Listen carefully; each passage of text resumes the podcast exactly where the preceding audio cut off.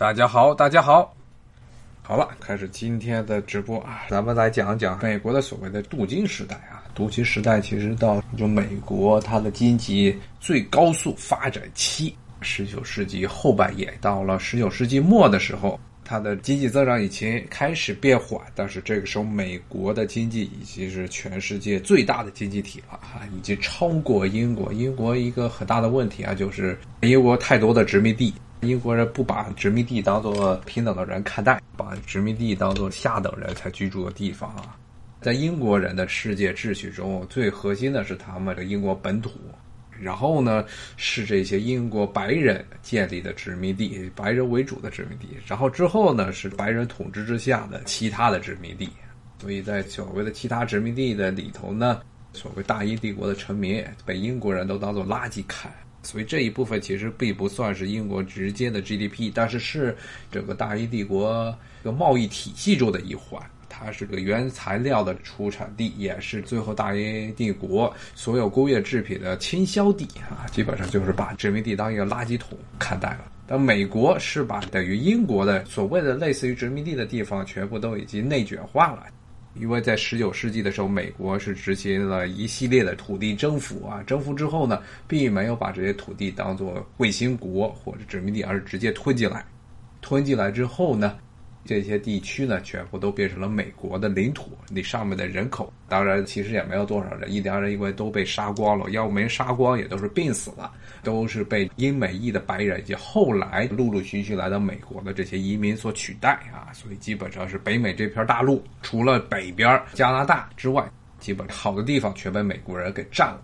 所以美国它有非常好的经济基础，加上它的各种矿藏业都非常发达。各种能源产业非常发达，所以十九世纪后半叶到了一八九零年代，它 GDP 世界第一。当然，军事上当时美国还是干不过英国的，因为美国十九世纪的时候的外交哲学就是这个英国的跟屁虫。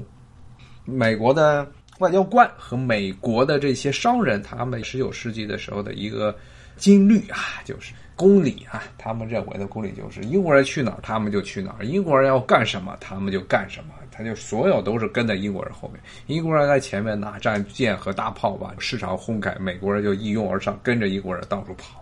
比如说最典型的就是中国清朝，在一八四零年英国人打鸦片战争之前，所谓的广州十三行，十三行中最大的贸易者是英国人，其次就是美国。然后呢，当时在一八四零年之前向中国贩卖毒品、贩卖鸦片。第一位是英国，然后之后就是美国。美国比较搞笑的就是，你看英国它能够向中国走私鸦片、贩卖鸦片的原因是它有大片的印度的殖民地，它把那些印度的殖民地都拿来种罂粟。然后呢，从印度呢开始向中国贩卖鸦片，最著名的就是当时东印度公司驻印度的总督，他叫黑斯廷，这个家伙就坏死了啊！基本他的所有的想法就是要把整个印度的土地全都变成罂粟花盛开的地方，然后把这些毒品、鸦片全卖到中国去。英国人因为是把这些印度那块地就不当地看，把印度人都不当人看啊，所以他们在那大肆种罂粟啊，那那可让这些印度人饿死。顺便说一句，印度在整个十九世纪和二十世纪初这英国人统治时期里，基本上每隔几年就要来一次大饥荒，而且全部都是人为的啊！英国殖民当局对所谓的印度的饥荒，它的干预是非常差的，甚至是比如说到二战的时候，孟加拉呀什么这个东部的邦最惨，东部那些邦都是这饿殍遍地，然后这些粮食都还要从印度运回到英国本土去啊，所以这也是。直接的促成了后来二战之后印度的民族主义极度高涨，很多的印度的知识分子认为英国人就不把他们当人看，宁可让他们饿死，也要保持大英帝国虚假的繁荣。这个美国呢就比较有趣了，美国呢它不像英国这样可以有这么多的这些殖民地造吧，所以他们当时是怎么着呢？他们是去。从土耳其进口鸦片，转手然后再卖到中国来。因为土耳其那一带当时是奥斯曼土耳其帝国，里面也有很多种罂粟、生产鸦片的地区。美国就在那儿收购鸦片，然后呢再走私到中国来。包括后来鸦片战争，中国清政府打输了，跟英国签了一个南京条约，美国紧接着就跟着过来，然后呢，要强迫清政府跟他签了所谓的望夏条约。所有的英国商人还有英国政府所要求清政府达到的条件，当这望夏条约中，美国人全占了啊！而且美国没有花硬币硬足，可以说是比英国人得到利益还要多。这十九世纪的时候的事情。所以，美国呢，从外交层面上，十九世纪就是尽量的避免与英国发生直接的正面的冲突，特别是在美洲之外的地方。在美洲本土呢，美国一直想把英国的资本给撵走，特别是从拉美地区，因为英国十九世纪的时候是拉美地区最大的投资国，不是美国。英国最著名的投资项目就是英国在阿根廷。对世界史有点印象的人都知道，这阿根廷就号称是唯一一个从发达国家堕落成发展中国家的例子，但它其实根本也不算是真正的发达国家。它在十九世纪后半叶以及二十世纪初的时候，经济极度繁荣，然后人均 GDP 曾经像二战前后能达到了世界前十的标准，比很多的欧洲国家都要富有。但它原因是因为它的整个产业是严重依赖大英帝国。它虽然不是英国的一个殖民地，但是呢，它的经济上是完全的是在大英帝国的产业链中的牢牢的被绑上去了。像我们知道，这个阿根廷最出名的产物就是牛肉，阿根廷是世界上最著名的牛肉产国，而且它的牛肉被认为世界上最好的牛肉之一。都是像潘塔哥尼亚那些大草原、半干旱的大草原上那些放牧的地方，全部都是养着牛啊，吃着草啊，都不是像很多地方，包括美国，大部分的牛肉都是吃的饲料，而不是吃的牧草。但是阿根廷的好的牛肉都是吃的牧草，所以肉质非常的鲜美。当然不是那种日本和牛那种比较畸形的牛，那日本的那种和牛是属于比较特例啊，它那个牛基本上不算是牛了。因为牛的最初的目的是用来耕地的，日本的和牛就是废物点心，不好听的说法。因为那日本的和牛的肌肉中全是肥肉啊，耕地根本拉不到地，很烂的一种牛。但就是后来发现，这种牛虽然干活特别差，但吃起来还不错。这个日本牛是属于特例啊，正常的牛最早都是拿来耕地，后来才拿来吃的。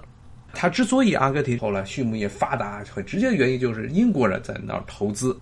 英国人，因为他们非常不希望把所有的粮食安全寄托在北美地区，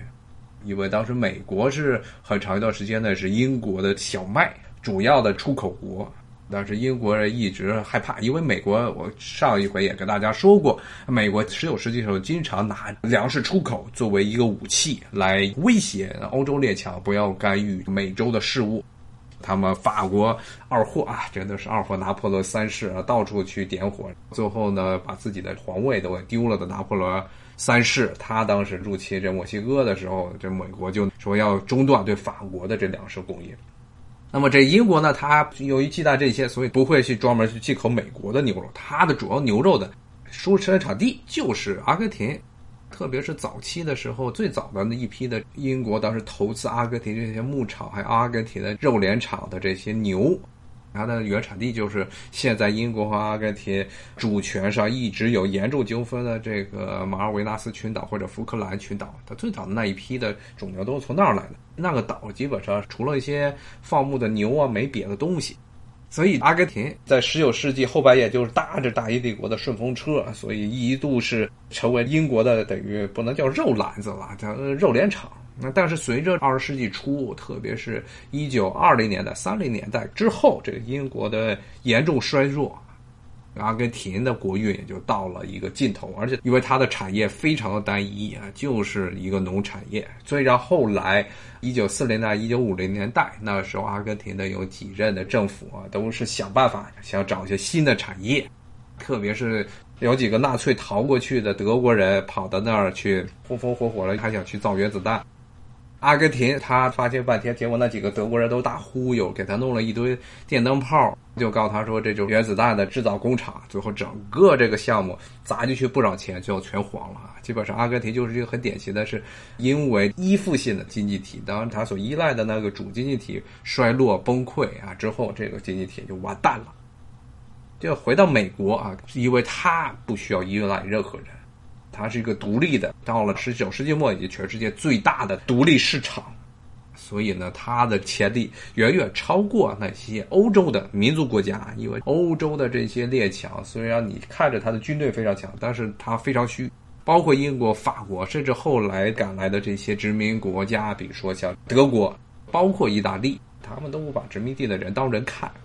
你就没有办法把这些地区的人真正的潜力还有他们的市场调动起来。所以，美国在二十世纪初的时候啊，已经成为世界最大经济体。但是明面上，他还没有跟英国直接做斗争，没有直接斗。但是呢，暗地里呢，他们也在想办法要改变自己的形象。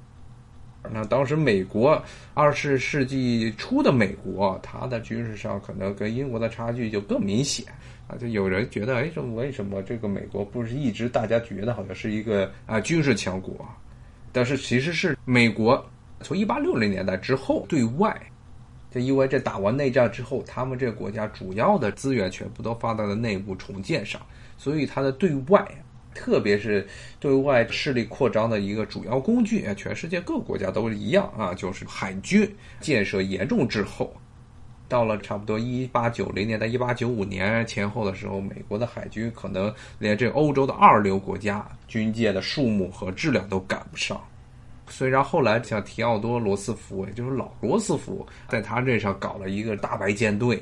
美国也是只是从那个时候才开始慢慢的又因为经济实力赶上来了，成为世界老大，他才开始慢慢的建海军。那真正的海军，无论是从质量还是数量上赶上英国，那还是二战的时候事情。之前是一直是被英国压着。美国从提奥多罗斯福时代就开始发展海军，但这是军队啊。那另外一个美国非常记恨的事情，就是英国在全世界的国际贸易中所处的地位。最大的一个问题就是这个英镑。回到今天要讲的主要的话题，这个英镑上来了。因为英国是十九世纪一直到二十世纪初的世界霸主，世界的贸易，特别是主要的国际贸易，很多都是离不开、摆脱不了英镑。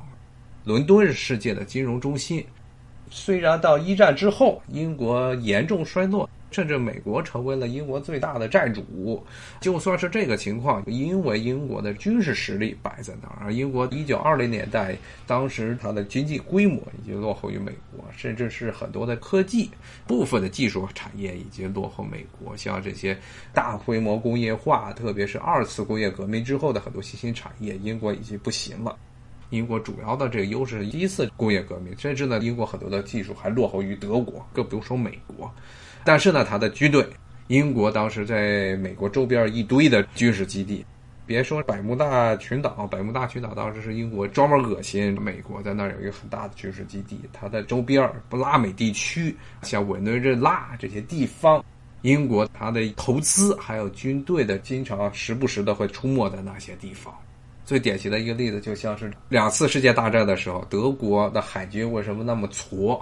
最大的原因就是整个大西洋基本上都是被英国海军给控制的。德国几次企图突破英国在大西洋上的封锁都完蛋了。有一些传奇，比如说像他们德国经常有舰啊，在远海远洋进行所谓的劫掠，当时一战。二战上都有啊，他们要去通过战舰来劫掠英国的运输货物的物资的船。最后很多的海战呢，很有趣的都跑到了打到了这南美，特别是阿根廷、乌拉圭这一带。为什么打到那儿去啊？就是那边是很多英国的这些物资的主要的运输，包括阿根廷是英国很重要的一个农产品的出口国。结果当时英国的海军在那一带的存在非常的强大。结果德国两次世界大战都是在利奥布拉塔河，就是阿根廷最大的那条河的出海口那儿跟英国对上一仗，然后就被打败，都是这样。二战的时候，美国周边全是英国的军事基地。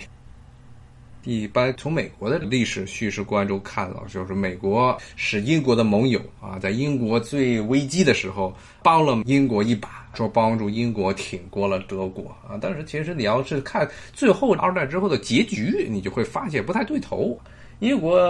打赢了对德国的战争呢，输掉了自己的帝国。啊，输掉一个自己帝国的最重要的原因，其实有两个，一个是他们有一个比较二的首相，大家现在都觉得好像丘吉尔是一个，包括很多的英国本国的人都觉得丘吉尔是一个很了不起的人，咱们看国内的很多叙述，也是把它描写成一个可以与罗斯福啊、斯大林相媲美的这么一个角色。但是，其实上你要看他做的，他在很多关键的环节上，等于是全部都被罗斯福给耍了。最典型的一点就是他在和罗斯福谈当时西线，因为法国。法国基本上从二十世纪开始的所有战争，基本上一打就崩啊，经常崩啊。那法国一崩了之后，英国整个大西洋的航运线都受到了德国的潜艇的疯狂的阻击。当时丘吉尔就派人跑到华盛顿这来求啊，希望美国能给他多弄一些二手的驱逐舰，因为他本国的工业已经到了极限了。一般好像现在教科书都是讲说，美国当时通过租借法案，说是给英国租了很多的二手的驱逐舰，拿来当护航，保障英国海外运输线的畅通，不会被德国的这些潜艇所打沉。但是呢，当时的代价是非常惨的。当时美国对英国的开价就是要求英国放弃所有在拉美地区、美国周边所有的、所有的啊，literally 字面意义上所有的军事基地，要不就是把这些军事基地租给美国。像百慕大到现在为止，名义上是英国的一部分，但是是受美国影响，包括像加拿大，这个不用说了。而且呢，当时是要求英国逐步放弃在拉美地区的投资，全部都让渡给美国。等于说，英国整个要丢弃他在新大陆的所有的资本，全都完蛋了。当时是非常苛刻的这么一个条件，来换取了美国几十艘的特别老破的这种驱逐舰。是这么一档子买卖。你要真的从战略意义上来看，英国虽然是扛过了德国，但是丢掉了整个新大陆，新大陆所有的它的利益全部都没了。真的是这么一场二战彻底蒸发。好，那今天呢，咱们就讲到这儿。咱们明天呢，还是九点钟啊，同一时间继续听我在这儿白话美国的这些事情啊。也谢谢大家的收听，拜拜。